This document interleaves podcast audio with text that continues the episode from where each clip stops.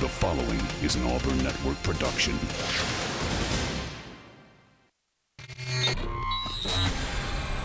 Live from Auburn, the sports capital of Alabama, this is The Drive. The Drive with Bill Cameron and Dan Peck on ESPN 1067 and online at ESPNAU.com. To be a part of The Drive, call 334 321 1390, toll free at 888 382 7502, or email The Drive at ESPNAU.com. Hello, everybody. Welcome in. It is the Thursday edition of The Drive. Hope everybody doing well on a beautiful, I mean, just gorgeous. Uh, you couldn't ask for a nicer day as far as I am concerned. Just beautiful. Shame we didn't start baseball today. This is this is perfect weather for baseball, which gets started tomorrow. We'll talk about that. Uh, quite a few things to get to, but uh, obviously we will talk a good bit about basketball from last night. Uh, one of the most dominant performances that I've ever seen uh, by Auburn basketball over the team that came in ranked number 11 in the country, the South Carolina Gamecocks, allowing an average of 64 points per game. Auburn put up 50 in each half last night. I mean, it's just um, uh, amazing some of the numbers. We're, uh, uh, we're, we're looking forward to hearing from you as well. All right, Dan is in Troy. They've got a double header today. The women and the men playing down in Troy. So um, he is out today. He'll be back in tomorrow. Once again, Coach Don Dunn. Uh, we're very, very happy is uh, is with us here in the studio. Don, how you doing today? Doing great, Bill. Thanks for having me again. Oh, a- absolutely. And then it's Thursday. That means Justin Ferguson from the Auburn Observer also here in the studio. Ferg, what a show last night. Uh, incredible game. One of the best games you're ever going to see any college basketball team play, much less Auburn. And uh, it was funny. Before the game, I was talking to somebody, and I thought, you know, I, I think South Carolina's built to hang around with Auburn a lot better than some of these teams that they've played here at home have. And then, you know, of course, they go and beat them by 40. Well, here, here's what I said yesterday. I said South Carolina is not built to come from behind. No. But they're a team that can just drive you crazy. and I thought in the first three minutes, it's like, oh, crap, this looks like what South Carolina would like. Although I was surprised they shot it quickly a couple of mm-hmm. times. Yeah. They get out to a 9 to 4 lead. Uh, three minutes in, because I look up and man, they're on pace of 120. It's like little did I know that no Auburn was going to be the team that hits triple digits. But yeah, Auburn went on a run. They went on multiple runs last night. They have they're a team that I mean, you, you just feel like there's there's a 10 to 10 to 18 point run coming sometime Yeah. because Auburn does it pretty much every game. They do it pretty much every game, and uh, I- analytically, you look at this team and and you see their streakiness and how like how much that helps them out a ton, and they and they prevent a lot of those. Yeah. you know, it, it, it was hard for South Carolina to string more than a few baskets together last night, and you know, yeah, Auburn starts off in a nine to four hole, and then they go on an 18-3 run just Right. like that. Um, the bench, I thought, played, you know, gave them a tremendous lift again, and it just felt like this is the ceiling. Like this is what the ceiling of Auburn looks like. And if your ceiling is beating one of the hottest teams in America by 40, That's a pretty high ceiling. yeah, and Yeah. it's and it's college basketball. You know, you're not going to play that way every single night. Matchups matter, you know, all, all that stuff. But when you look at what this team is capable of, if you can do this, and I know it's at home, but being at home doesn't mean you're gonna isn't worth 40 points or anywhere near 40 points. No. they played a phenomenal basketball game, and uh, you know, really, really. Uh, on both ends of the floor, I thought just was it did everything they needed to do to give South Carolina trouble, and uh, I mean it snowballed and snowballed. And the big thing there in the second half, I think they closed the game uh, on like a 14-0 run. I mean, for a team that at times this year has kind of played around with its food in the second half, both halves they just took it to South Carolina and Mm-hmm. Got a whole lot of strong points. both halves. Yeah, Yeah. yeah. When your walk-ons are coming into the game and scoring points and getting stops, that, that tells you a lot about the way this team was locked in. 200 points in the last two home games against rank, uh, top 15 teams. Yeah.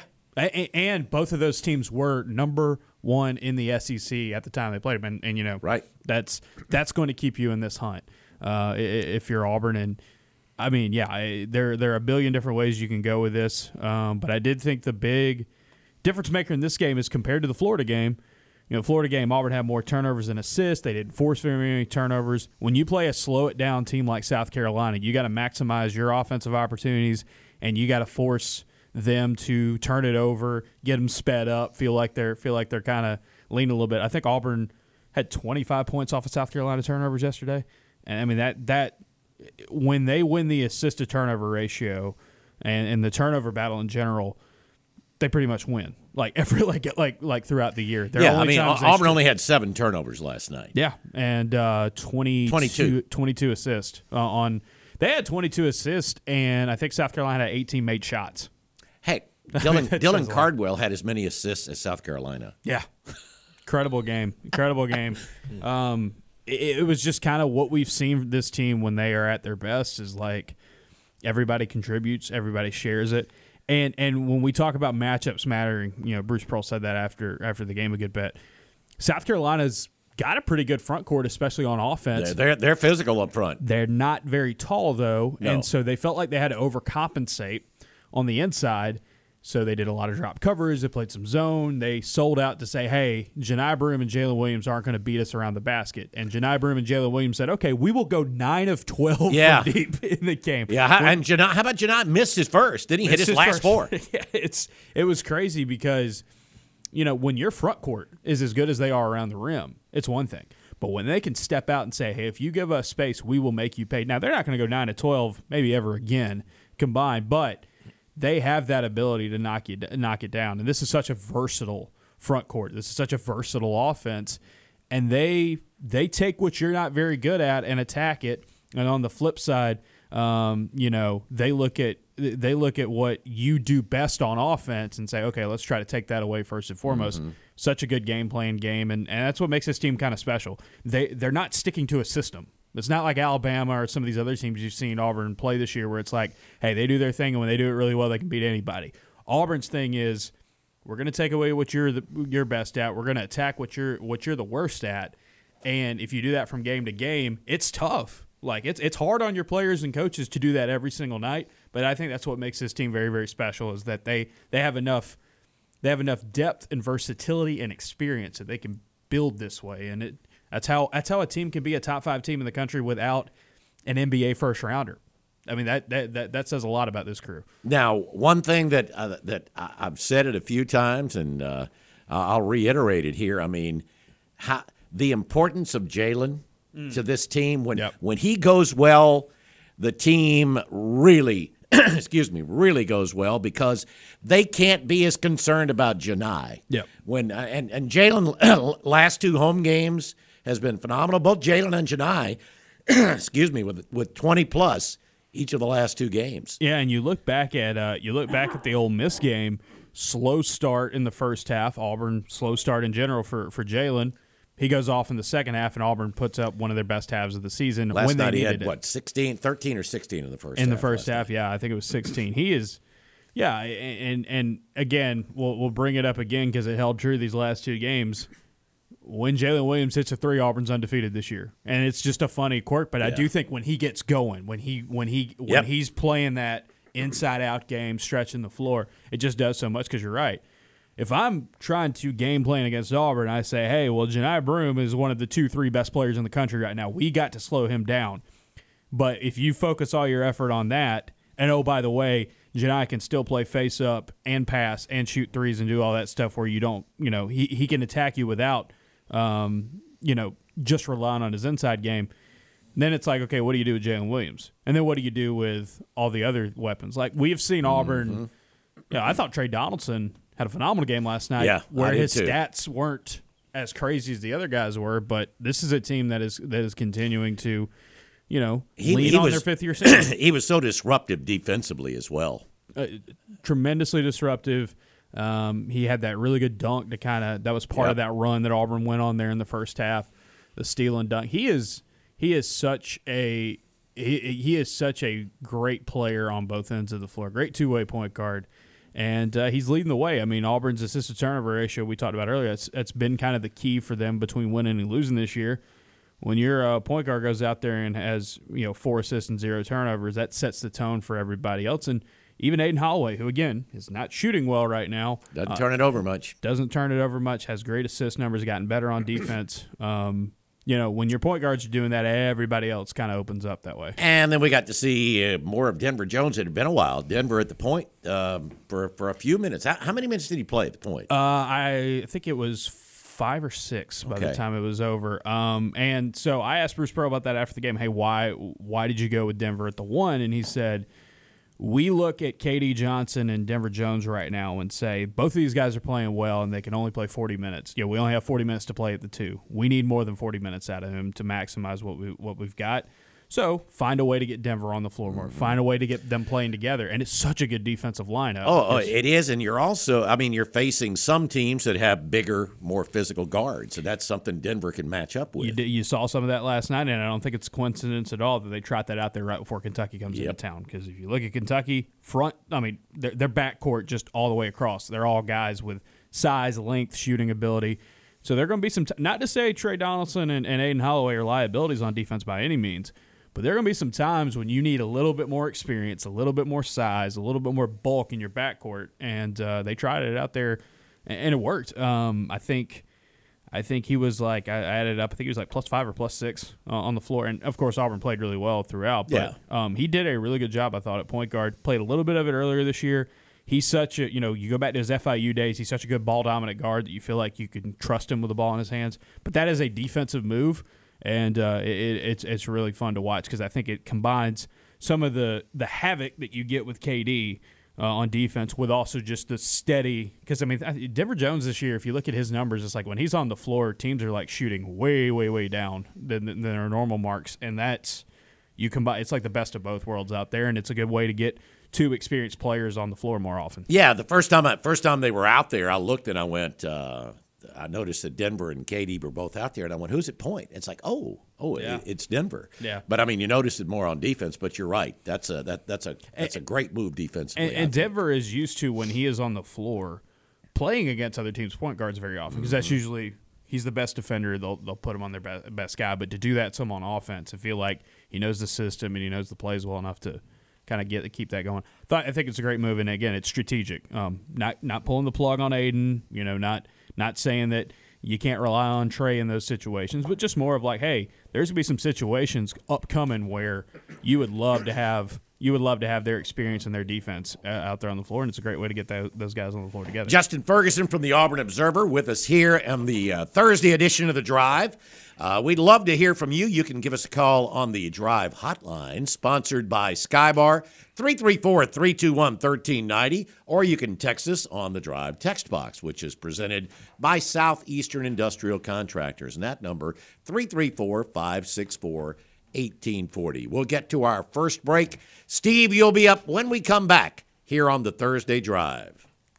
Yellowwood knows that a five star backyard is the To be a part of the drive, call 334 321 1390. Toll free at 888 382 7502 or email the drive at espnau.com. Welcome back into the drive here on this Thursday afternoon. Bill, Don, Justin. It's like, what? Yeah, we've got a new trio. No, it's Justin Ferguson from the Auburn Observer, Coach Don Dunn. Dan's got basketball today, so he'll be back tomorrow. Uh, we'd love to hear from you, and we'll go ahead and get to the drive hotline presented by Skybar. And Steve is up first. Hey, Steve.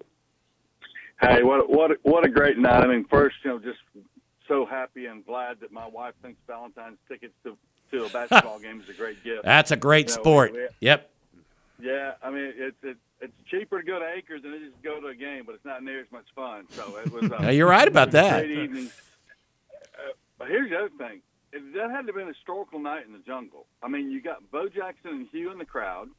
You get three point shooting that I don't remember ever seeing. You get a couple little scuffles. You get some great alley oop dunks, and you get a blowout of a of a highly ranked basketball team on a Wednesday night. I mean that that was um, and you got Gooey Fries at the end. I mean, how That's right. That you're good? absolutely right. I mean, I mean- you couldn't you couldn't lose, and uh, there had to be some South Carolina fans that wondered what in the heck was p- the place going crazy for in a thirty-something point ball game. There, it wasn't like Auburn was scoring. Auburn did hit triple digits right then. You know, it was a little before then. Right. So you're right. It was Oh, uh, it was all good. Yeah, and you got a and you got a hundred. You got a hundred put Yeah. on too. So, so what I want to talk about, y'all were talking about it. I was surprised, you know, to see Denver playing point with KD out there, just just for the fact that Bruce has always shown, and at some points, you know, too much loyalty to players.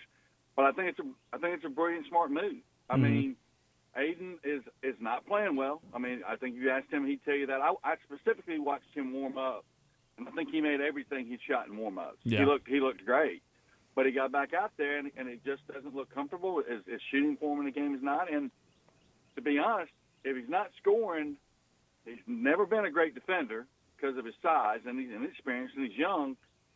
We couldn't continue to do what we're doing. I mean, that's the definition of insanity. And when we get up against some of these bigger guard teams like Kentucky and these folks that are coming, now we got a solution. I, I you know, the thing I hate about it is because the way the game is now, instead of saying, "Hey, let him play, let him go to the weight room, let him get bigger," my biggest worry now is that he'll be gone next year. He'll, he'll go in the transfer portal, and we'll never see him again. But I'm really proud of Bruce for doing what is probably the best thing for the team to win right now. Yeah, and, and I think the thing with Aden is, you know, as, as somebody who goes to almost all the practices and watches it, watches and covers this team pretty closely, I, I think Aden Holloway's had a really good attitude about all this, and I think he has gotten better in other ways this year. Mm-hmm. But yeah, the shots aren't falling, and and you know, Steve, you're absolutely right.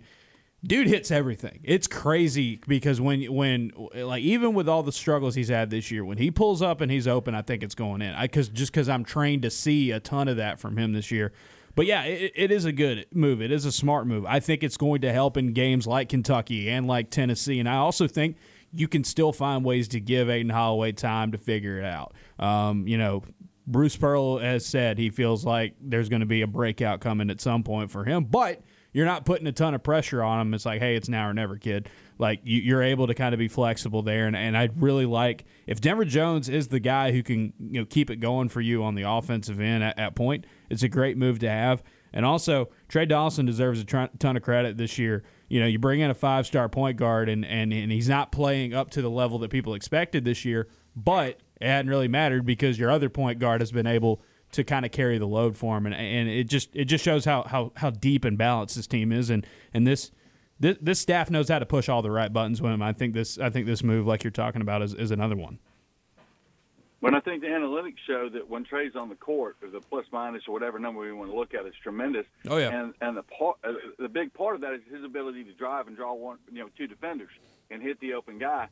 You know, that's not Aden's game. When I saw last night, I mean, I know it was a blowout, so maybe the effort level wasn't what it should have been for some of the Carolina guys late, but he got he was going to the rack and dishing the ball out. He made, you know, one or two questionable passes, but if he can finish at the rim and when we swap Trey out, it's not a totally different offense. It's still you got to go at the mm-hmm. rim from the one all the way.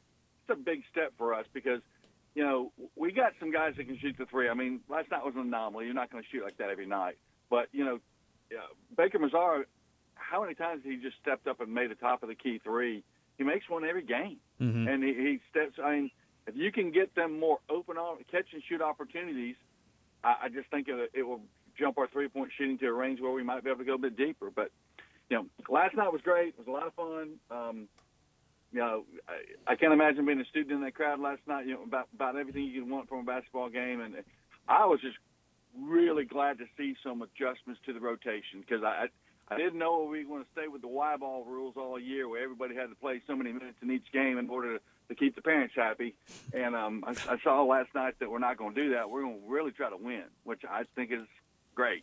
Yeah, and we're starting to see we're starting to see them tighten up some minutes a little bit more Yeah, elsewhere you're, too. you're still going to see ten or eleven. But yeah, you yeah, just but, may not but, see the you same know, you're exact seeing a little minutes. more Jaylin. You're Right. still seeing a little bit more Johni. It's not Yeah. quite as 2020 as it, it See a as it little had more been. CBM. Yeah, and, Yeah. and Chad, and And Chad you're as well. see a little, and you, you're going to see a little more Chaney Johnson because he deserves it. He's figured it Oh out. man, He's getting better. really- he he's he's, a guy. I, I, was- I was sitting sitting next to him, and I wanted to uh, uh, send a shout out to uh, to to uh, uh, to, to Don Glass and, and his wife, who I met last night, and they had a they had an extra seat beside them because uh, Jacob was in our seat up top, and of course everybody was in our seat. So I came back down and uh, and uh, I sat sat next to Don, and, and we were and we were talking about Chaney, and he was wondering, man, what what is Auburn going to do up front in the front court next year? And I said, well. The, Transfer portal is going to have something to do with that, but Chaney Johnson's going to have a big say with that, I think, Hey, next year as well. Bruce said it in the um at SEC Media Days. He said he said like he's going to be one of our best players either this year or next year, Yep. and I think next year's definitely the one. And if you sit here and say, oh well, you know that's you know hyping up your own guys. I remember after the Miami loss two years ago, he said, "We're going to build this thing It's around Jaylin's Jaylin team. and people Yeah. were like, "What, What? in the world?" Yeah. Now, two years later, you're looking at him as one of the best players in the country, paired with a with a, an elite transfer. I think they need to go in that same type Mm-hmm. of direction next year. Well, you can just see it on the floor. The confidence is there. He's he, he's getting to a spot, and then when he gets the ball, instead of he's not even thinking anymore. He's like, I got the ball, I'm gonna score, and that, that's a complete 180 from where he was at the start of the season when you could see he was thinking, and the game was a bit too quick for him. And I think he finally figured out that you know I don't have to shoot as many threes because I can get inside. He, he's a strong kid. He plays hard. I mean that that the alley oop he threw to um to, to uh, Dylan last night, you know, brought the place down, and that you know that that just shows tremendous basketball IQ, and I'm happy for the young man because you know he, he what when he was like six three when he went to UAH, he Yeah. Yeah. He, he played, you know, it's just a great story, and it hopefully that's what the transfer portal will become. You know, a guy who actually gets better in talent, gets to move up. Johni. And, I um, mean, you know, that that's example the of- same sort of Yeah. story. Yeah. Yeah, it's a good example of it working. So, but yeah, last night was great. Um, I wish I, hey, we could play like that for the rest of the year. We'd, we'd go all the way to the Final Four. So, Oh, man. But it, it's an anomaly, but a lot of fun. So have a good afternoon. Great stuff, Steve. Appreciate the call. A couple of couple of things. One, one, I want to get, I want you to get to some numbers here a little bit because, yeah, a lot of folks are like, yeah, last night was great. Oh, but we're so bad on the road. We'll get, we'll get to that Yeah. in, in just a minute. He he mentioned, yeah, it, it was really cool. Um, you know, last night seeing Bo down there. Yeah. And and all right, so earlier today, um, we're over and, and we have an opportunity with, with Butch Thompson, a couple of players, got a little tour of the Hall of Fame Club, uh, which which is uh, uh, just Club 35 basically. It's a Frank Thomas um, Frank Thomas special, and Frank big uh, Big Frank's going to be in town, and I just thought, man, when was the last time within 10 days Charles, Bo, and Frank were in town within 10 days. I mean, Without it back, being like back in the Bowl. 80s, Yeah. you know, I, I was telling somebody yesterday, you know, back when, when they were here, people didn't realize how No. great they were. It was one of those, well, boy, that's good. Just let's wait till the next one. Uh, it's the next one rarely comes along when Yep. you've got guys like that, and to have had three like three players like that just back, you know, just either here at the same time or right after each other within the same time frame. It's amazing and great to see them back here over the last uh, last week and then tomorrow. I, I guess it would have to be the Iron Bowl and Iron Bowl from the last years. Yeah. You know, they shot that documentary uh, that uh, Right. thirty for thirty. SEC Network did it. Um, but yeah, I mean, it, it- it's big when your when your icons come back home and and and and when they're some of the biggest names ever. That's the other thing. It's just like it's not just the fact that Auburn has legends. It has dudes that are the, some of the best to ever have played their sports. That's right. and are still famous. Like Frank Thomas and Bo Jackson and Charles Barkley haven't played their sports in decades. No, Uh, no, but, but, but people still but know who they are. Yeah, yeah, yeah. They're still in the public. People eye. who weren't born when they were, you know, you know, and, and Frank and Chuck are on TV ended. all the time. You know, with their careers, and and Bo is Bo is still Bo. You know, Yep. and and that's you know, it, it is really cool to kind of see all that. And uh, yeah, I mean. I had no idea Bo was going to be there last night. I didn't either. I just looked down right before tip off, and I was like, I think that's Bo Jackson down there in, in, in the student section, and it was it was really really cool to see. And I'm sure I'm sure Saturday is going to be just absolutely nuts. Um, you know, with folks trying to come back into town, famous and non-famous, I, I should Oh, say. yeah. uh, it's it's Well, it's you- going you- to be you- it's going to be what, wild. You had the you had the uh, the the campers out right after the game last night, getting ready for game day. Yeah, you want to make sure, hey, you know, and you know, somebody pointed out, yeah, your dorm room might not be that great, so why not? Weather's not, weather's not, weather's nice right now. What? What? Yeah, wasn't terribly cold last night. The Not- last time they did that, it Oh, was it was super frigid. cold. So I, I'm, I'm glad they're, I'm glad they're getting a break with that, and you know, Yeah, it's a good thing they're not going to have to be out there like uh, Saturday night. Yeah, well, and I I, I really liked um, so tonight Auburn women play Kentucky. Yep. And uh, I saw Jeremy Roberts tweeting that you know um, for the folks who were camping out, hey, come into the game. We'll we'll make sure your spots are saved in line and all that, and you know we'll make sure all your stuff's taken care of. We're going we're gonna have people out there watching it. So. Uh, they did that uh, with the gymnastics a while back as well, and it's just it's really cool to see just that energy kind of flowing. And uh, yeah, for those of you who don't who are, who are in town, or um, you know, there's a pretty big uh, women's game tonight. Auburn's on the bubble. Any any win helps. Uh, Kentucky's a you know bigger name usually in women's basketball, and Coach Jay making the announcement last night or earlier this week, and she said it again last night. Um, they're 3,500 fans away from breaking the all-time record for women's basketball. Sing, yeah, for yeah, single for season. single season, and uh, she's going to donate uh, three dollars um, to I think it's Outlive, but it might be it might be the might also be the the the K uh, initiative that that women's basketball is doing this week for cancer research um, for every student who's in attendance tonight. So Wow. it's a it's a big night, and that'd, uh, be, that, that, that'd be a chunk. yeah, and Yeah. so uh, yeah, it's a it, it's a big night for them as well. So it's just good to see that you got you know baseball opening up this weekend. A lot a lot of fun stuff happening around here, and, and it's good it's good time to be it's good time to be an Auburn student. I'm sure even if Oh, you have no to sleep kidding. outside for a no little bit. No kidding.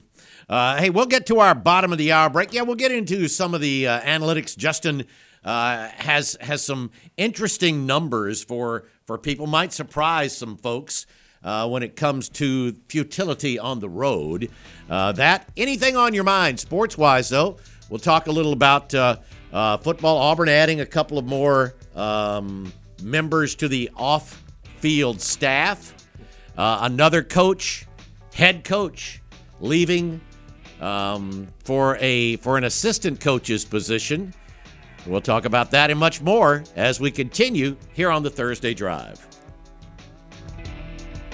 Cameron and Dan Peck ESPN 1067 and online at ESPNAU.com. To be a part of the drive, call 334 321 1390. Toll free at 888 382 7502 or email the drive at ESPNAU.com.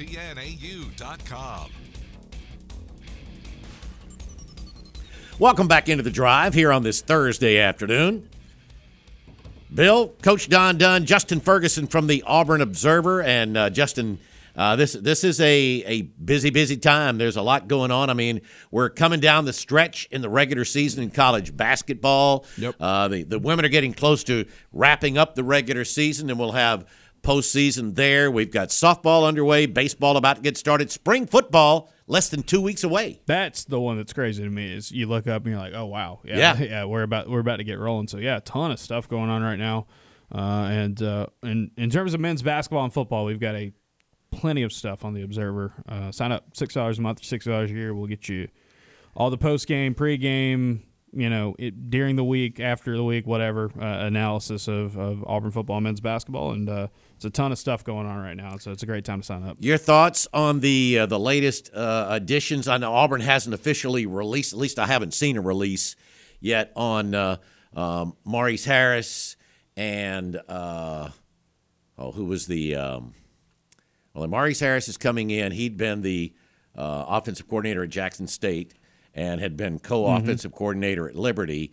And then um, Ken, uh, Kenyatta Watson. Watson, yeah, yeah, Uh, really coming big, in. really big name in, in recruiting circles has been for for a long time. Yeah, those, you know, continuing to build up this staff, kind of reorganize it with guys that are familiar with Freeze, familiar with this area. Uh, I, I continue to see a, a, an emphasis in recruiting. No question. The the reorganization of the behind the scenes effort on on that side. When you look at like Will Redmond and you look at you know a number of guys that they have brought in. Um, it, it is a top priority f- for sure, and um, you know we'll see how it all kind of comes together here uh, in 2024. You know, but I, I do think kind of big picture wise, organizationally, it just falls in line with a lot of what Auburn's doing this year, and um, it, it it's you can see there's a clear vision and a clear plan for what they want to do moving forward. It's got to put it into action, and uh, you know that's going to be that's going to be the big deal this year. But yeah, recruiting definitely continuing to head in the right direction and, and, and wanting to improve on it. When Hugh Freeze goes out and says, "Hey, we signed a top ten class. That's awesome. We want a top five class next year."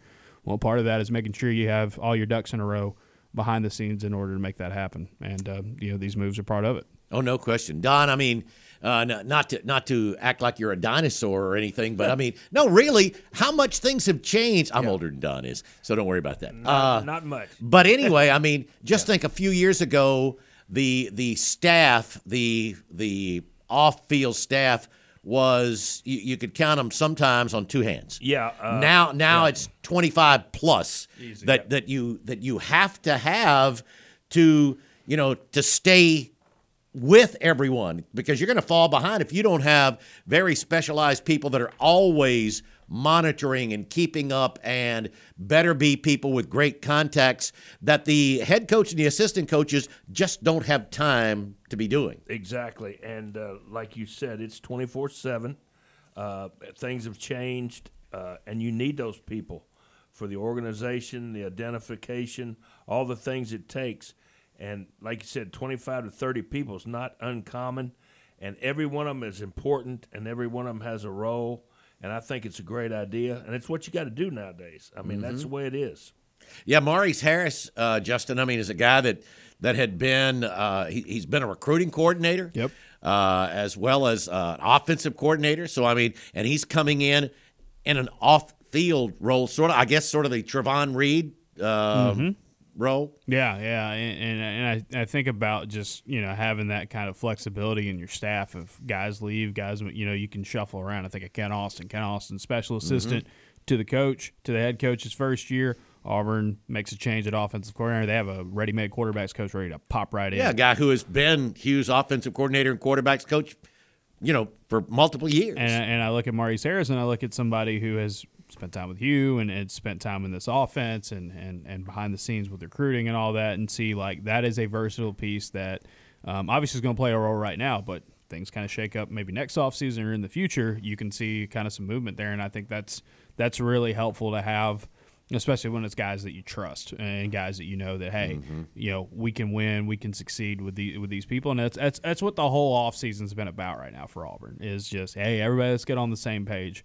um, and, and see you know if this is going to be the way it's it, this is going to work and get Auburn back to the to you know where where it needs to be on a consistent basis. Yeah, Don, you you can uh, you can talk to uh, trusting in your coworkers. I mean, and and the chemistry, how important that is. I mean, you guys, uh, the bulk of of the assistants there under under Tubbs stayed the same, but that made that made it that made it a little different though when when there's somebody else that is brought in that you don't have a relationship with, you haven't worked with, you don't really understand, you know, their way of doing things. Right, and it's a trust thing, like you said. It's a it's a comfort zone. Sometimes it's good to to mix it up and change it up. And Yeah, I a think little fresh fresh ideas Right. at times. But yeah, it, it's a little different, and you know, you kind of look over your shoulder and what's this guy really about? But if everyone's on the same page and the ultimate goal is to win and to,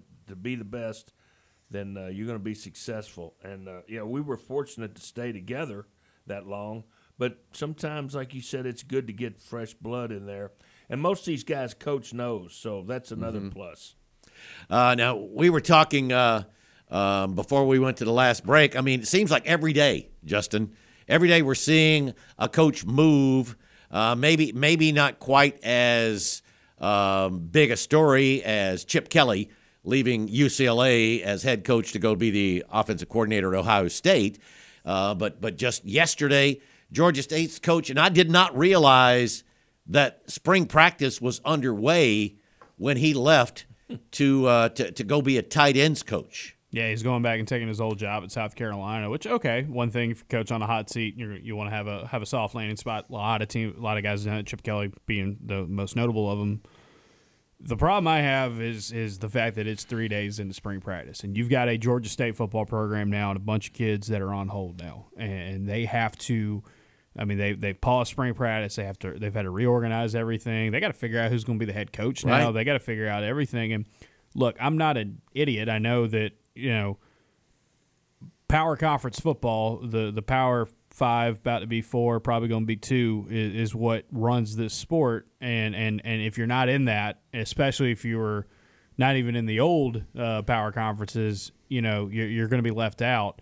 Um, I get that, I understand that, but you know the the there there's a whole lot of good coaches and, and good players and, and, and guys that have committed and signed up and wanted to be a part of this team and, and now you have the head man you know, pulling the ripcord and, and leaving. And it's just like, wh- what do you do for the rest of them? And if that's if that's going to be the case, and it's not a transfer portal thing or an NIL thing or anything new. I mean, guys have left jobs a ton, uh, and, sometimes in, out of nowhere. But I, I just feel for all the guys, you know, that worked for him and played for him that are just going to be like, okay, what do we what do we do now? Uh, just because you took care of yourself first and foremost, and Well, I guess got a they've soft got landing they, spot. They've got 30 days. They've got to jump. They've got a head start on the, uh, the the the spring transfer portal, and that's one of the things we heard. Yeah. One of the things we heard about the portal is, hey, coaches can leave at any time, Yeah. and players deserve to have that opportunity as well. So I mean, you understand that, but yeah, this is you talk about you know terrible. leaving them in in the lurch. This is uh that's just awful. and you manipulate the time to to suit your needs, but you know, not keeping in mind what everybody else is. I, you know, and I'm going to say this, and people are going to be like, I'm picking on Alabama, but like, you know, Ryan Grubb just left Alabama job. He was going to, you know, be the OC at, at, at, you know, following Kalen DeBoer. He just took the Seahawks offense coordinator job. They waited a while to announce it, and reportedly, part of the reason for that is is that Alabama didn't want to lose at. Alabama's behest. There's no question uh, in my mind about that. I mean, um, it had been out there for more than a week. I Oh, yeah. mean, it, the word we talked about it, Don, well, well more than a week uh, uh, ahead of the official announcement that he appeared. Ryan Grubb appeared to be the candidate, the top candidate for the Seahawks job. And when asked about it, it's like, oh no, no, no, he's still here. And then on the day, the 30th day after Nick Saban announced his retirement, oh, the Seahawks announced Ryan Grubb. Yeah, exactly. So I mean, you you you look at that and and you see, you know, people just looking out for themselves, and and that happens in every industry and every sport, obviously. But it just it it hurts a lot of these kids um, that you know are now having to kind of figure out what's next and right and it's not an ideal time right you can even say well you can hop into the transfer portal that's great or you know hey the second window's coming up okay You can't transfer to another SEC school without sitting out a year. and for like these kids at Georgia State, it's like, okay, well, I'll go transfer somewhere else. I've already missed a spring. You know, Yeah. you talk about how critical it is for, and that's why there's so much movement in the transfer portal in the first window compared to the second window. It's why kids sign earlier and earlier out of high school now. It's because you need to have the spring. It is hard to jump in somewhere in the summer and be ready to go full speed by the time by the time fall rolls mm-hmm. around, and you just don't get that opportunity anymore because of what happened way above you that had nothing to do with you, and that that. You know, that's really rough for those guys. Did you ever see? You know, I don't know that I've seen a listing of how many players are still out there in the portal. Hundreds. I Even mean, not- bec- if not because thousands. spring, uh, you know, spring terms have started everywhere. They've been going on for a while. I mean, for, and guys, you know, a can, and guys who are in the portal can still pick. sure, but, but, they're not going. They're not going to be going through spring. and and and Dan and I talked about this the other day on our podcast. Um, I was completely unaware, and I guess you know it's just because I hadn't heard anything. Like like Javaris Johnson hadn't made a made a move No. yet, and I thought this was a guy that would have a landing spot like that. Yeah, just I because of how just because of how productive. I believe he he's still in school. Yeah, and uh, you know, there's always the door. The door's always Mm-hmm. open to come back if you look around and, and, and see that. But like, yeah, you know, it's there. There are a bunch of good. There are a bunch of players, and there there are some good players out there who are, who are out there in the portal. And and I, I haven't checked recently what the Auburn number is, but like some of it is like we ain't got any spots. Yeah. or you know, we don't have very many spots and left. that's, that's the sad thing. I mean, you, you you know, occasionally somebody will run up a little feature story on well, whatever happened to. Well, he's you know he's working at a convenience store now or something Yeah. like that because he didn't have an opportunity and his scholarship's gone. So that's it. it's tough, really tough. 334 321 1390. That is the drive hotline. Now, let's see, update you. It looks like Auburn uh, softball has won with a walk off walk in the uh, bottom of the seventh inning, beating Utah. Uh, that's the lone run of the game.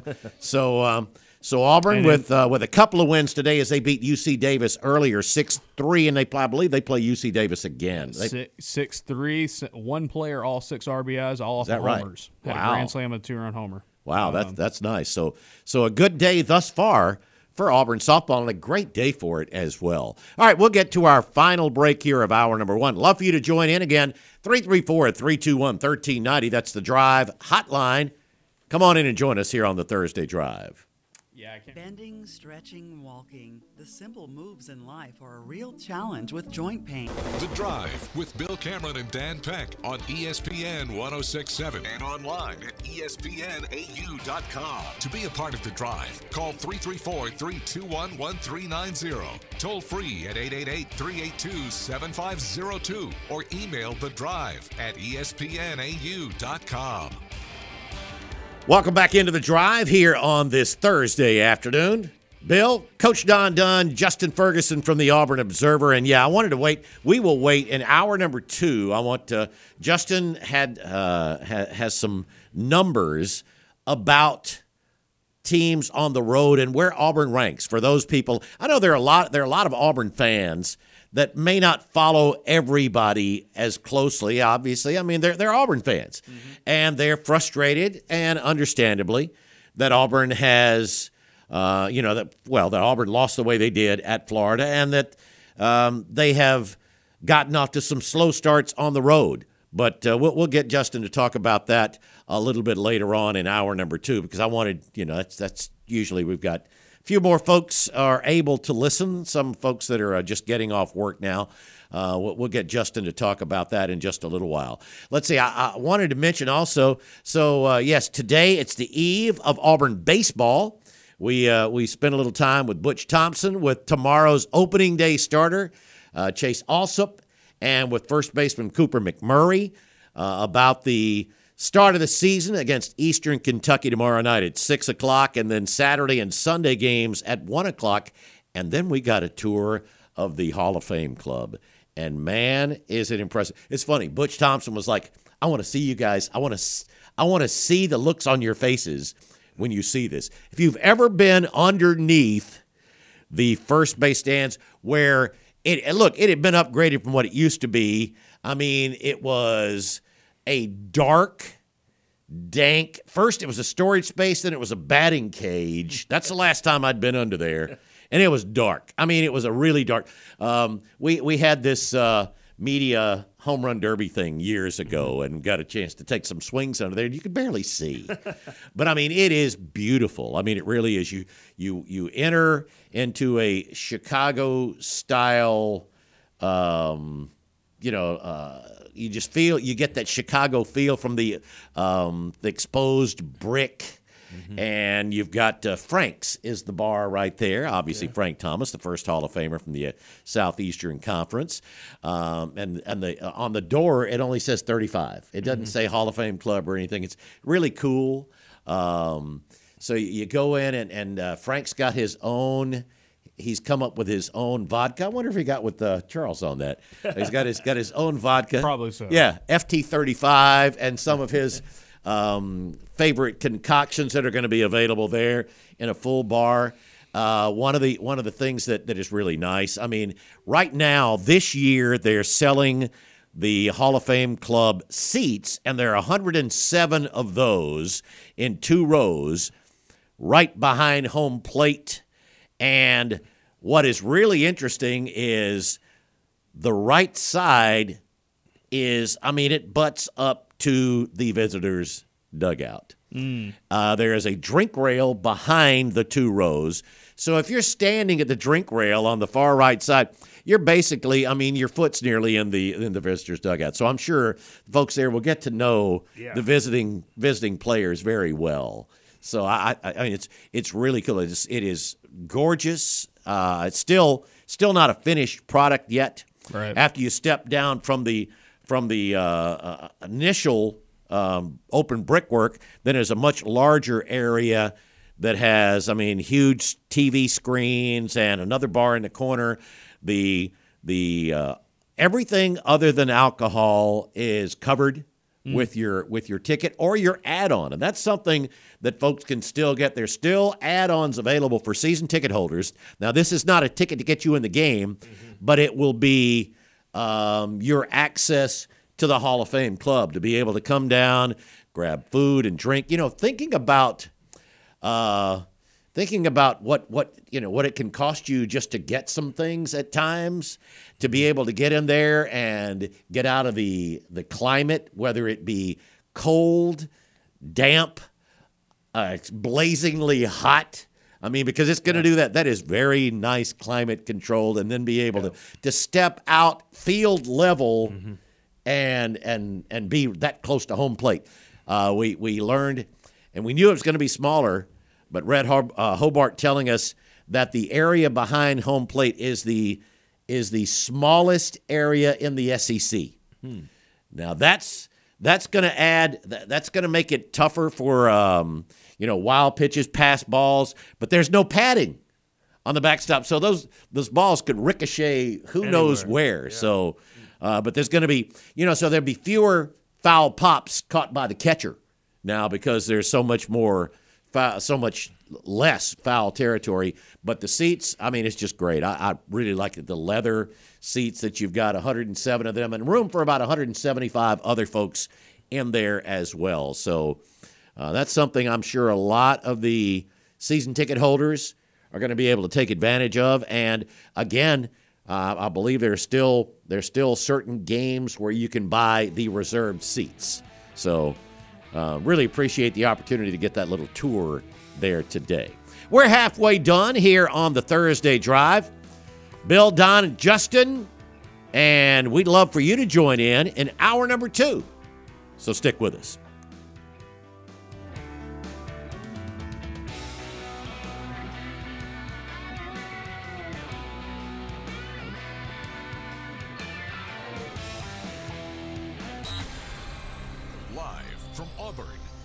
Sports capital of Alabama, this is The Drive. The Drive with Bill Cameron and Dan Peck on ESPN 1067 and online at ESPNAU.com. To be a part of The Drive, call 334 321 1390, toll free at 888 382 7502, or email The Drive at ESPNAU.com. Welcome into hour number two of the Thursday Drive. Beautiful day today, man. I I, I hope this uh, holds holds up for as long as possible. I know it's supposed to be colder and maybe a chance of uh, some rain Saturday morning. Hopefully not, uh, because uh, I mean there's so much going on. We uh, told you a little while ago Auburn softball's already won two games today. They have another one left. Auburn baseball getting started tomorrow. Auburn basketball coming off an absolute demolition of number 11 South Carolina last night. A 40 point win, 101 to 61. And the Tigers now turn around and will host the Kentucky Wildcats on Saturday. A a uh, talented, talented team that has really struggled to stop other teams from scoring. That's as as, uh, as I welcome in, welcome back in, Coach Don Dunn, Justin Ferguson from the Auburn Observer. Uh, Justin, I mean Kentucky is they're about as talented a team as Auburn is going to play. Uh, they just they just have to outscore people. That sounds crazy because you can't win if you don't outscore people, but they score and they can score a lot. The problem is they give up a lot at times. Yeah, it, it, they have struggled so much on the defensive end this year. It's been pretty pretty wild. I mean, the core of it is they don't force turnovers at all. It is I mean, teams are finding it pretty easy to get shots up on them. And when you do that over and over and over again against a young team, that's the thing. Oh yeah. Kentucky's got some dudes with some experience. Tre Mitchell's come back, and, and he'll be a big piece for, for Kentucky on, on Saturday. Um, you know, they've got a couple other guys, uh, Antonio Reeves, uh, but it's a lot. I mean, they signed four or five stars, and, and and you know they've they have been leaning hard into, you know, uh, the kids, and it's a, a whole lot of talent, but especially on defense, that can hurt you sometimes because it's just dudes who haven't played well together. You look at Auburn, you look at how much experience they've got this year, and it's a huge reason why they're so good on defense. Um, Kentucky is kind of the opposite, and in fact, I think. I think Kentucky has ended up looking more like I thought Alabama was going to look at at the beginning of the year. You know, Alabama, awesome offense, struggling on defense. Alabama is playing some really good defense. They here- really here have. down- They- they- they picked SEC that play. up. Yeah, and, and I mean, Kentucky's really struggled on that on that end, and but I mean, offensively, they are they they it looks like an NBA team out there sometimes, and uh, I think it was like four of Kentucky's last five losses, they've scored eighty five in them. Yeah. That's I mean, crazy. Most teams, that's enough to win every Yeah. single night, and, and, and, and not for Kentucky. But that just shows you what kind of challenge is up ahead for Auburn on, on, on Saturday night. Yeah, and, and this is you know we talked about it a little bit before the Florida game. I mean, um, the the size. You know, Auburn Auburn has had pretty good advantages, or they haven't had many disadvantages. Let's put it that way. Uh, as far as size matching up against teams, Kentucky's another long team. Very long team. Um, you know, I wrote about this for the mailbag tomorrow. Like if you look at if you look at the teams that have given Auburn trouble, their front court, not the same kind of front court that's given Auburn trouble. That back court is really, really good, and so mm-hmm. it's going to be very much a scout. It's it's going to come down to how well Auburn's backcourt defends their back, and, and they've played some really good. I think of Ole Miss. I think of Alabama especially, and I think of teams with really good backcourts that Auburn's done a great job against this year.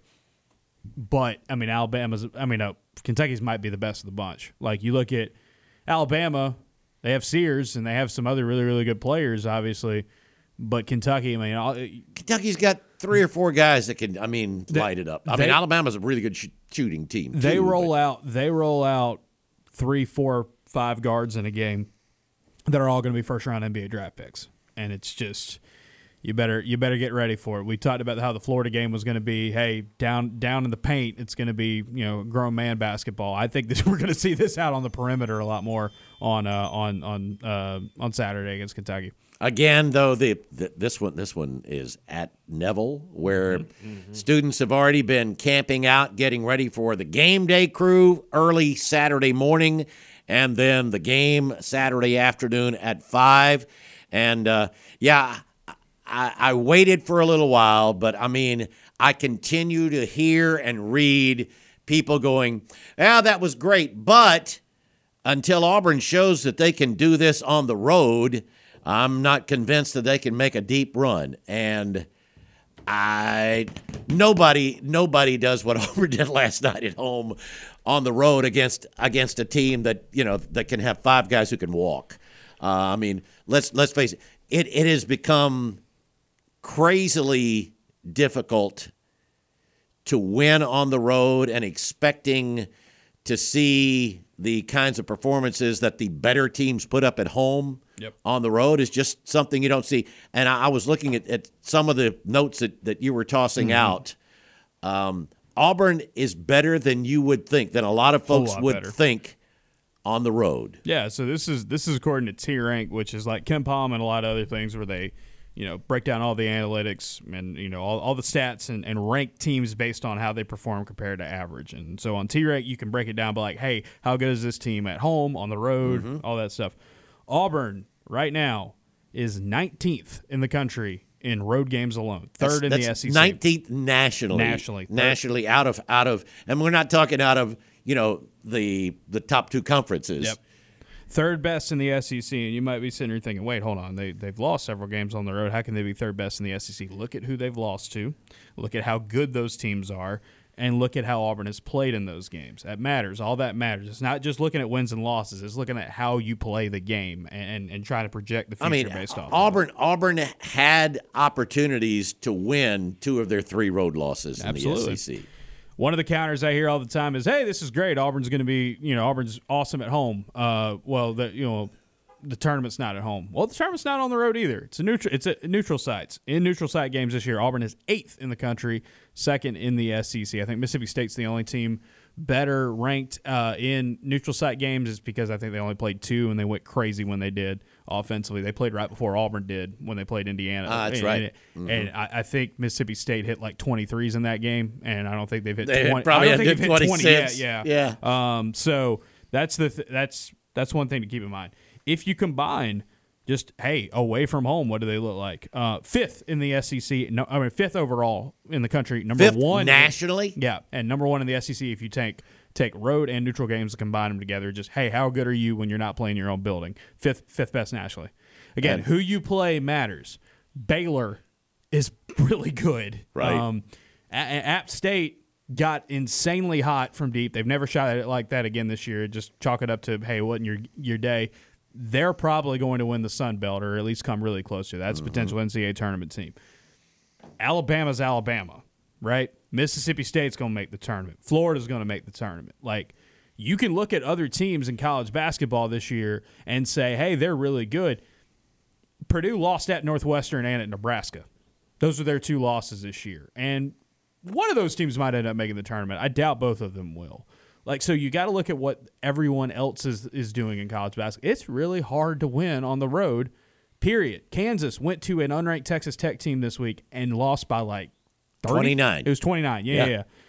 It's just really really tough and you know, Auburn's problems are not exclusive to them. Oh no, no, not at all. And and uh, uh, it it is just the fact parity. There's more parity Yeah. in college basketball than there's ever been, and home court means much. Uh, look, Auburn's home court may be uh, as as strong a home court advantage as there is in the SEC, Right. But that doesn't mean that this team can't play with anybody else when they're not in this building. As long as they're, you know, let's let's let's face it. You go into somebody else's building, you're you're already facing a deficit. For those of you who are on Twitter or you know Auburn fans who are on the internet a lot and you know maybe Yeah. listen to some of our podcast, you know who this person is I'm about to reference. But uh, our buddy Pablo made a really good point on Twitter today and saying, "Look, Auburn at home, you can watch them look like they, they look like they can play, they can beat the '98 Bulls. So when they go on the road and don't play as well." It's not the fact that they're playing poorly. It's just they're so far above everyone else at home Yes. that it's just naturally going to look like a drop off. It is a drop off, but everybody has that drop off.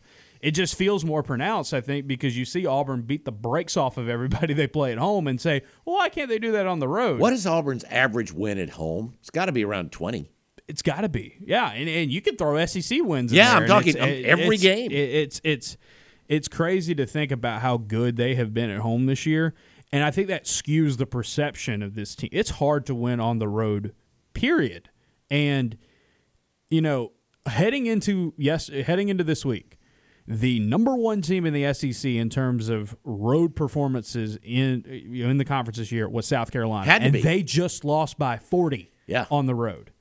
Is anybody sitting here saying today, well, you know, South Carolina's not that good of a team? Because no, it's just it They're, happens. They're 21 and 4 now after that 40 That's the other thing loss. that cracks me up is that, that we're we're doing this about a twenty and five basketball team. Yeah. they have won four times as many games as they've lost this year. And yeah, like, did they play poorly against Florida? Yep. Were there other reasons why they weren't as sharp against Florida and Florida had a ton of rest? That played a factor in the Hey, game. l- let's uh, let's see. And Bruce talked about this the other day, and, and I, I believe the SEC. If if there are situations in the future where where you have an open week, Yeah. I think the SEC needs to for sure not penalize the team that is on short rest as compared to the open week. If You've Absolutely. had, if you've had an open week, then you should be fine. Go on the road. On the road. Yep, you should be absolutely fine to go on the road. I think that's I think that's the thing.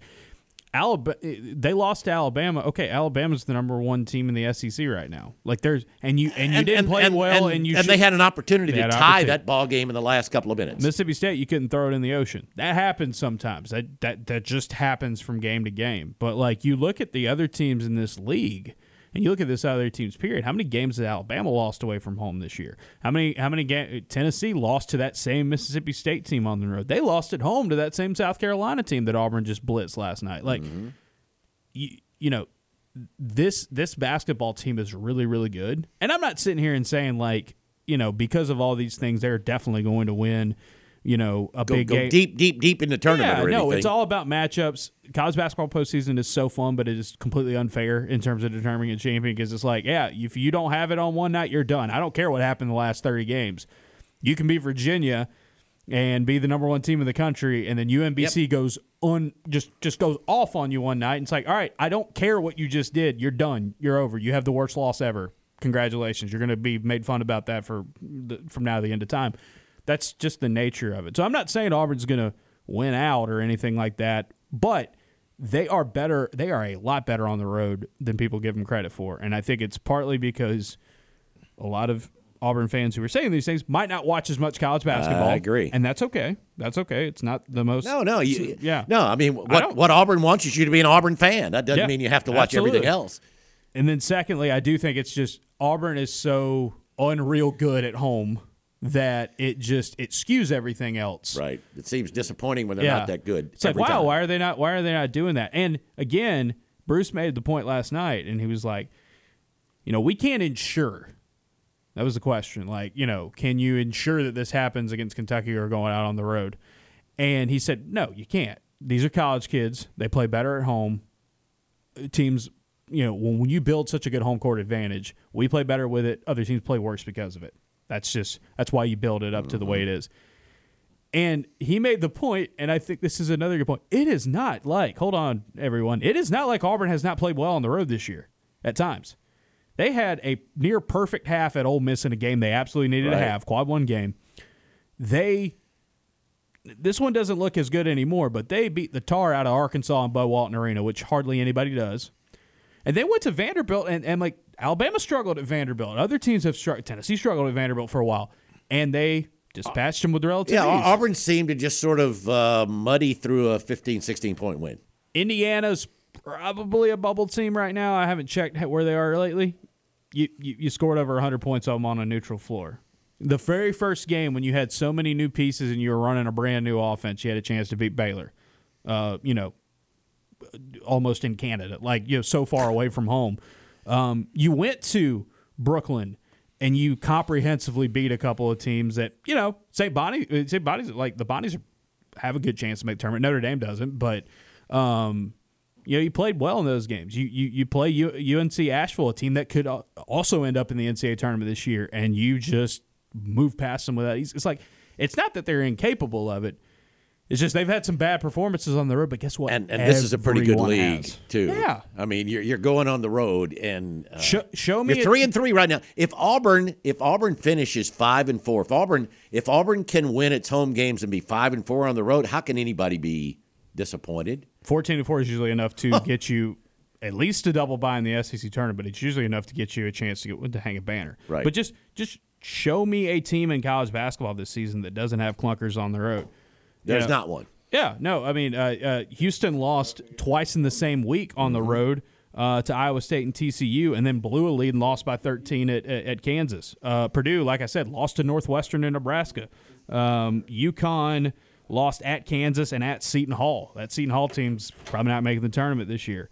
Um, and then everybody else has several clunkers on, on, on there, and it, it just it just happens. It doesn't make Auburn perfect, but there's no perfect college basketball team. It's it's Not this year. No. Period. I mean, like you know, even when we see really perfect basketball teams or really really good ones, the NCAA tournament has a way of just kind of flipping it on them uh, a little bit and, and, and twisting the knife. So it, it's all about building up your resume and getting your body of work as strong as it can be. Um, and yeah, if they they win, I mean, winning t- beating Tennessee at Tennessee is going to be hard. It's not impossible. Yep. South Carolina's done it, but it's going to be really really tough. But if you win everything else, and Auburn's very fortunate that you look at their schedule this year, broken a pretty favorable way down the stretch. Um, Tennessee closes the year with four straight quad one games. South Carolina has five, five of their last seven were, were going to be quad one games. Alabama's got four, I think, as well. They're kind of scattered around. Auburn just had three, and their their final week they play a team that has not won a game in SEC play, and then they're at home against a, against a big rival who is starting to crumble a little bit after after what was a strong start to the year. So they've got an opportunity, um, but like yeah, like you know we could end up sitting here at the end and being like, yeah, well. Auburn went what twenty five and six or whatever it'll be this year, twenty six and six or whatever in the regular season, and um, might not be enough to win a championship this year. But it's like this is one of the best seasons, not just for Auburn, but for anybody in college basketball this year. And this has been a year where everybody's put up put up some some bricks on the road, and it's okay. It's okay. Auburn's problems are nowhere near the problems of of, of a lot of other teams, and. You know, it's weird that analytically they are one of the better Yeah. teams in the country on the road. Yeah, know- no I- one would think that. I know that would surprise quite a few folks. All right, we we need to get to our first break here in hour number two. By the way, hour number two is brought to you as usual by the good folks at the Orthopedic Clinic, East Alabama's go to center for orthopedic care, with locations in Auburn and Opelika. On the web at orthoclinic.com. Give us a call on the drive hotline. Sponsored by Skybar 334 321 1390 or text us the Drive text box presented by Southeastern Industrial Contractors 334 564 1840. TP, hang on. You're up when we come back here on the Thursday Drive. This is Lee County Revenue Commissioner. And online at ESPNAU.com. To be a part of the drive, call 334 321 1390. Toll free at 888 382 7502 or email us at the drive at ESPNAU.com. Welcome back into the drive here on this Thursday. A little programming note. Uh, Dylan Cardwell practicing Auburn. Auburn practicing a little later today. Whole lot of film room today, Yeah, probably. yeah. So, so Dylan, uh, Dylan once again will uh, get up with Jacob Goins in the morning, and we'll be able to run that for you tomorrow afternoon for Tiger Takes. So, yeah, Auburn prepping for Kentucky. The good thing is it's different than last week, where at least they're not having to travel to Lexington tomorrow to, to play a Kentucky team that that hadn't played all week. Kentucky did get a one day, you know, a one day uh, head start. I mean, but that's good. If you're going to go on They the got road, I don't mind a team playing Tuesday night if they're going to go on the road on Saturday. And they got back on track by beating Ole Miss. Yeah, they did. Uh, it was crazy. That three straight losses at Rupp for the first time ever. Um, and you know, the first time Kentucky's ever done that period since like the '60s. 66. Yeah, Yeah, it's um, Memorial Coliseum. Yep. and I and I watch and follow Gonzaga basketball. That's the worst a Gonzaga. That's the Gonzaga worst Gonzaga team in at least a decade. Well, and since they've been dadgum, yeah. Gonzaga. Yeah. yeah, exactly. And just to watch them go to Rupp and like be unbothered. I mean, this is a team that struggled against St. Mary's, and they they go to Kentucky Mm-hmm. and just take care of business. I you know really really surprised by that. 334 321 1390. That's the drive hotline sponsored by Skybar. And TP is up next. Hey, TP. Hey, good afternoon, guys. What a game. What a fun game to watch. They don't come all around like that very often, but man, what a game. No, 40 point Oh. conference wins are rare. Yeah, the the last time they had been, I mean, they broke the record for biggest win over a ranked opponent, and the uh, previous record was 1959. Yeah. So I mean, that tells you a lot. Yeah, and the other thing is, uh, y'all y'all aren't asking me to sub for Dylan, are you? I mean, I'm not coming into the game to sub. Oh, no, no. Dylan. That's not what I mean. You can. That's fine. But uh, but no, no. No, I, I don't think. I, I, don't just, I so. just don't want I just wanted folks tuning in in a couple of minutes uh, or tuning in that we're waiting for Dylan to to know that uh, we- we'll, we'll hear from him tomorrow. Well, I, I don't have the abs that he does, so I'll, I'll let somebody else. I never, I never had. I, uh, no, never dream, never dream. Well, I dreamed, but Yeah. never came close to that. All right. Well, a couple of things. Um, having uh, it was exciting seeing Denver Jones at point, Yeah. and uh, boy, he seemed to be able to blow past anybody and get it closer to the basket, which always seems to be a little bit of a problem with our other two points. They're great, but he just seemed like he could slip past them. But of course, I guess they were guarding way out on the perimeter, and that made it easier. But he just seemed to be able to go. I hope that's something we'll keep in our arsenal in future games. Yeah, and, and I think the thing with Denver, and, and part of the reason why Bruce said that they ran with that lineup and they wanted to make that adjustment is his length. You know, Uh, it's Tre Donaldson, Aden Holloway, a little smaller guys. They're having to they're having to win a little bit more with their quickness and their craftiness. Denver is is a it's a two guard, and Yeah, you know, he's he- six four. I yeah, mean, and he's he's he's he's got good length, and you know, there's not a lot of point guards that are going to be able to kind of slow down or at least stay in front of that. That, and he doesn't have to be blow by you fast, uh, but he is he has got a great first step, and he's he's he's a great athlete. I think he has gotten he has probably been one of the him and Chad Baker Mazara have been great beneficiaries of being in Auburn's weight room, you know, being with their strength coaches and, and all that this year. And I think I think you're seeing him. He's a lot more explosive. And he had a couple drives last night where I thought he was about to punch it and like really, really, you know, try to. I mean, he's he's going to get one at some point. K, Mm-hmm. Yeah, we keep you're right. saying that about KD. Denver, I feel like is a little bit more more likely to do that, but yeah, it's it's a great move, especially on defense. But yeah, you, you're right, TP. That the offensive benefit of that is, is pretty big. Yeah, and he also will take that mid-range jump shot, Yeah. which seems like he hits that pretty consistently without any problem. So that that's a good offensive threat when he gets in. The uh, the other thing is that uh, if I know this won't be possible all games, but with Jaylin and Johni hitting three-point shots, uh, I don't I don't know how another team um, defends that because both of them can take it into the basket, and Jaylin especially can dribble it into the basket and take it. But what a threat that is if they're hitting those shots, just the outside inside of those two players. and they're not afraid to pass the ball off Yeah. to somebody else. No, they're- they're good the basket. passers. That's so it's such an exciting, exciting play when they do that. Uh, I I think Bruce said it best last night. He said, "Hey, when when you get nine three pointers from your front court, it just it just it opens everything. That every possible avenue you want to attack on offense becomes available when they're stretching the floor and hitting like that." And we talked about it a little bit earlier, but like South Carolina, good front court, a little shorter front court. Their their their tallest starter was six eight, and like they had to overcompensate by packing the paint. And when you leave, leave guys with that much space, I mean, the confidence that Johni has had from deep and, and just playing a face up game has been a huge part of this this team's success. Well, this was year, it the last? Jaylin's always been that guy. Yeah, was was it the last one where he looked like he wanted to drive and the guy backed off and it's like, well, okay, I'll just go ahead and hit another one. I mean, he he already going into last night, percentage wise, he was Auburn's best three point shooter. I think he's up to fifty percent. Fifty percent in SEC play. Yeah, Yeah. It, it, it's and, and this is a guy that he he didn't hit a three pointer until like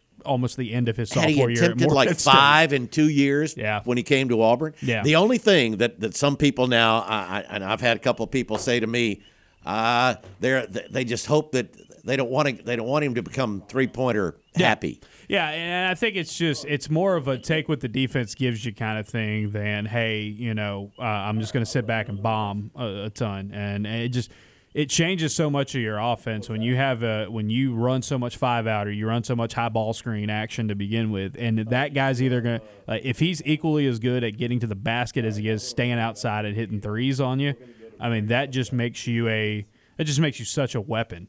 Um, and, and, it, and like Bruce said, opens it up all for, for your offense. And yeah, you're right. They're not going to go nine to twelve from deep every game. Um, you're not going to go nine to twelve from deep every single game, but uh, you're going to be able to you know do so much on offense when when your guys are hitting like that.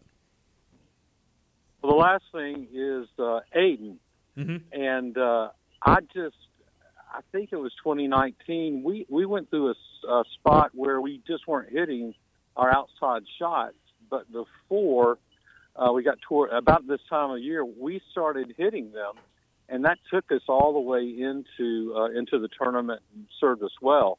But Aden is so laid back. He's it doesn't sound like he's worried about his shot. He's No. not pressing. And he's even just I think it looks like he's not taking those long shots anymore and just saying, Hey, let me run the offense and get in get in closer and then if I've got an open shot, especially if I've run the clock some, I'll take it. So this is a bold prediction. I think he's going to get hot uh, before the end of this month and into the SEC tournament, Mm-hmm. and we're going to see a game in the NCAA on the big big stage where they're going to go, "Oh my God, he got 30 points." okay, I hope that doesn't jinx him, but I, I just have a feeling that all of a sudden it'll be a night where he's just on fire and he'll be taking those heat check shots and they'll be going in. But I don't want to. I can't jinx him. He didn't. He's not listening anyway. But You never, you never know who's listening. hey, I'll, hey, I'll say I'll, I'll say this to, to, to your point though that I, I think the I think Auburn staff and players still believe in him, and, and we talked about it earlier. I mean, I, I I'm at almost every practice, and it's like when you watch Aden Holloway shoot, it's just like, good lord, it's like he doesn't miss, and it hadn't translated to the games yet, but when it does, when it starts when it starts falling for him. Having watched him a ton and watched him in high school, that ball, the, that goal is going to look as big as a hula hoop when when he starts going. Yep. And so, for Auburn, you hope it at least if it's going to come, this is going to be a good time to, to have it come, and, and a lot can be, you know, kind of brushed aside if you do that. Great stuff, TP. We appreciate the call. Hey, I don't know if he was listening, but Auburn is done with practice. Dylan Cardwell is on the line, and we'll have Tiger Takes on the other side here on the Thursday Drive. 7 online at espnau.com. To be a part of the drive, call 334 321 1390. Toll free at 888 382 7502 or email the drive at espnau.com. Welcome back into the drive here on this Thursday afternoon.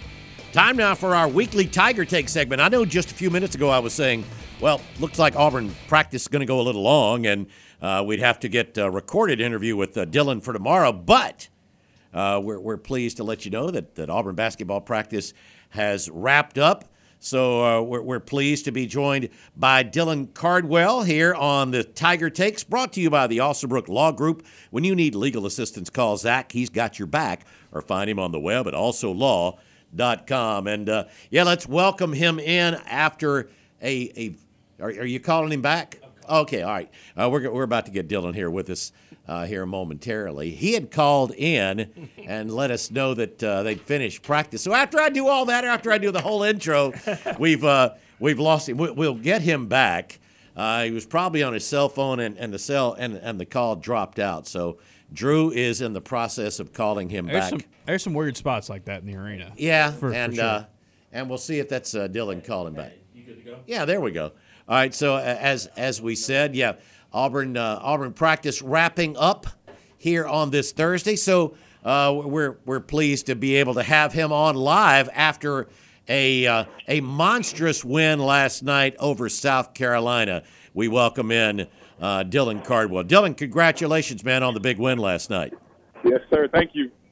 It was uh, it was one where you know South Carolina is a is a team that uh, has has been able to grind out a lot of big wins, holding teams down, and and the first three minutes, you know, they get out to a five point lead, but then uh, you guys, as you have so many times this year, go on a big run. It was an 18-3 run. You had a couple of other runs very similar to that, and just Yeah. never really looked back. Yeah, no, that's what it's all about. You know, just staying the course.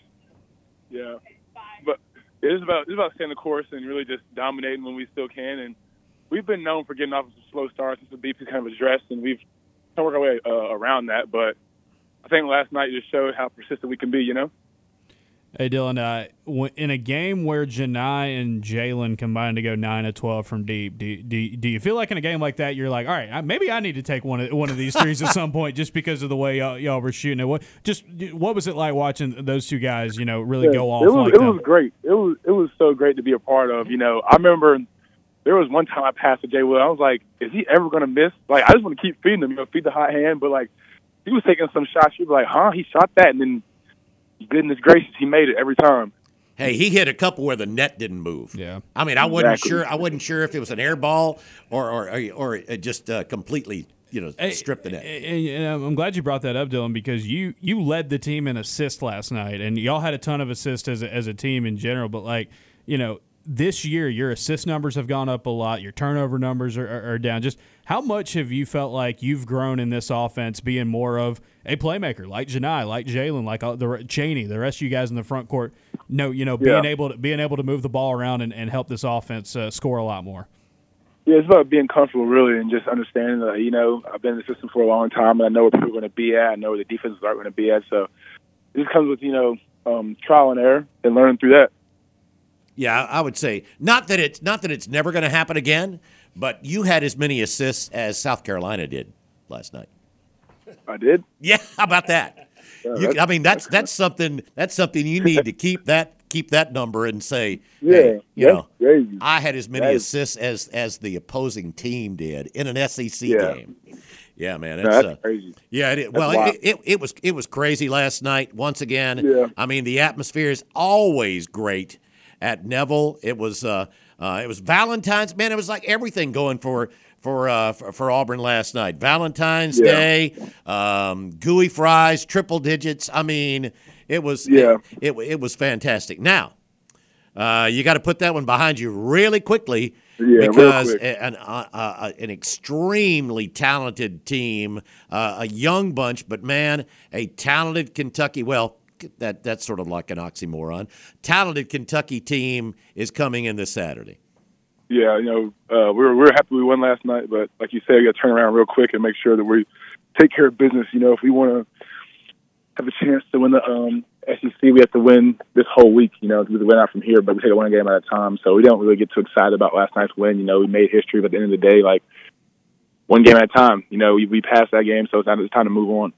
How cool was it? Um, did you realize after the game last night that there were already uh, tents going up for uh, for Saturday morning? Yeah, it's cool, but it's I don't mean to sound like a hater, y'all, but like it's ridiculous.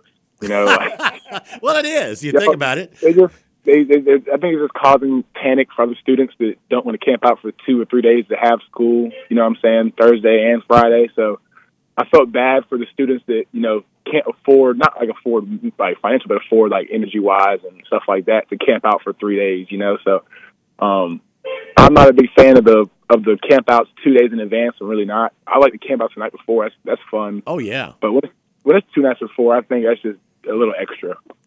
Uh, yeah. Uh, of course, I mean we don't don't always have game day coming in on Saturday morning either, though. Yeah, uh, I just I don't know. I just I'm not a big fan of the, of the three days out. That was kind of crazy. There's no there's no no reason for that Hey. unless you just like out outdoors. So. Yeah, at, at least at least they're lucky that it's not uh, you know it, it wasn't freezing and it looks like it's going to be okay again the next couple of nights. Saturday night's first night's going to be cold, so at least uh, Yep. at, le- at least they'll make it through. So yeah, but Yep. but uh, but I mean yeah, you just hope what you do hope. I, I wondered about this a couple of times. I'm worried that after doing that and having a five o'clock game, that uh, that they may not be able to uh, have as much energy there on the sidelines. Exactly. You know what I'm saying? Like where are we expending our energy at? You don't got enough nice sleep to, you know, lose your voice on a Saturday. So oh no. Uh, hopefully, hopefully they have enough energy. I think college game day. We're, we're, they're going to be on the field all day with college game day. You know, being the whole day. So Mm-hmm. kinda, I'm kind of excited to see how the energy of the jungle is because you know they'll have three of the camping, then a whole day of staying on their feet waiting for a 5 p.m. game. Uh, That's should be interesting. Yeah, uh, th- those are those are many many years back for me. So at least I'm not I'm not doing anything crazy like that. Uh, talking with, with Dylan Cardwell here is our Tiger Takes uh, regular segment, and uh, with with Kentucky coming in, what what have uh, you know what have you seen on film when you look at the Cats? Man, uh, goodness gracious, they are an amazing three point shooting team. They're dangerous, like like Alabama dangerous. So we have, we have, that's, kind of where our struggle has been is leaving guys wide open, and they have guys that aren't going to miss open shots. So we have to make sure we're disciplined in being in the passing lanes. You know, we can't leave um, Reed Sheppard, Antonio Reeves, or Rob Dillingham. Those are three guys who are really dangerous from three. So just make sure that we're in their passing lane and stuff like that, so they can't uh, really get off. They're dangerous in transition. So if we're having, if we have a lot of, if we have live ball turnovers and block shots, uh, that's a loss for us. So we have to make sure we're really disciplined in all that we do on offense. Yeah, that sure take care of the. no, I'm sorry. Go ahead. This is make make sure we're taking care of the ball and being more disciplined with um all we're doing really. Yeah, that was that was something uh, that that was very impressive. And again, just looking back at last night, just seven turnovers. I mean, uh, protecting the ball, and you guys for the for the most part have been very good at that throughout the season. Um, what what are your thoughts on the uh, the guys you'll be matched up with, Big Z and company there? Yeah, it's gonna be interesting. You know, they're a different cover than what we're kind of used to as far as the traditional five man. So it should be interesting. It should be fun. Um, like I said, it's always fun to play Kentucky, a lot of exposure and stuff like that. So I'm excited. Oh, no, no question about it. Well, it's uh, uh, I mean Auburn Auburn uh, is right now, and you know Yeah. don't want to jinx it or anything, but Auburn's the only team that is unbeaten on their home court this year. As much as we've talked about, uh, you know, home court and everything, and how difficult it is for anybody in the country to uh, go on the road and win. You guys were uh, Justin Ferguson, who was uh, in here and was ju- just, just you were just talking with a couple of minutes ago, uh, was pointing out some analytics that show Auburn is among the best teams in the country road wise, but there's nobody better in the conference at home as uh, you try to continue that perfect mark and uh, extend that. I think it's guess it's a 16 game home winning streak now.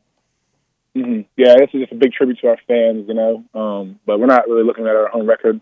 Uh, we don't really look at home. We don't. We don't play at home and like, okay, we're gonna play good today, and then go on the road and be like, all right, we're gonna wet the bed today. It kind of just happens. um, but you know, at the end of the day, you know, take one game at a time. We're not really focused on going undefeated at home, but we're really focused on protecting the home court while we have it. You know what I'm saying? So every game is um, every game is a challenge. It's not easy. But to make sure we're just upholding our end of the bargain and really respecting these fans for coming out here and paying good money and waiting in line to come see us because we don't we're not trying to lose at home. Oh, it- it'll take care of itself as long as you just uh, you know focus on winning the next one, which is which is the obvious thing that you have to do. Yep. Dylan Cardwell, yeah. Um, Dylan, again, it is uh, it, it's it's been a it's been a, a great show thus far. Last night was just wild, but uh, uh, really looking forward to this matchup coming up on uh, Saturday afternoon, and then then you guys get the week off. Yeah, finally. I needed a little bye week. Might go to the beach or something. Yeah, yeah, yeah. I'm sure BP is going to say, yeah, yeah, just take off and go to the beach, guys. Yeah, no, I don't think. Yeah, we're probably gonna be practicing real hard during that that time. I think we can come back and play Georgia. So Yep. we haven't played them all year. So I think we're being really locked in for a Georgia game, and it's an away game, so that's gonna be nice. Yeah, that's so uh, very, very deserved. Uh, again, uh, really appreciate you uh, checking in with us. Glad we were able to get you on live here this afternoon, and uh, Yes, sir. and and best of luck against the Cats before you get that uh, well-deserved rest. Yes, sir. Thank you, War Eagle. Uh, absolutely. Hey, before I let you go, let everybody know how they can follow you on social media. Yeah, my Instagram is the Dylan Cardwell. My Twitter is Dylan up next two underscores. All right, Dylan. Thanks a lot, man. Uh, we'll talk to you again next week. Yes, sir. Thank you. All right, Dylan Cardwell joining us with Tiger Takes, proudly presented by the Alsobrook Law Group on the web at alsolaw.com. We'll get to our final break of the afternoon. Stick with us here on the Thursday Drive. Born and raised in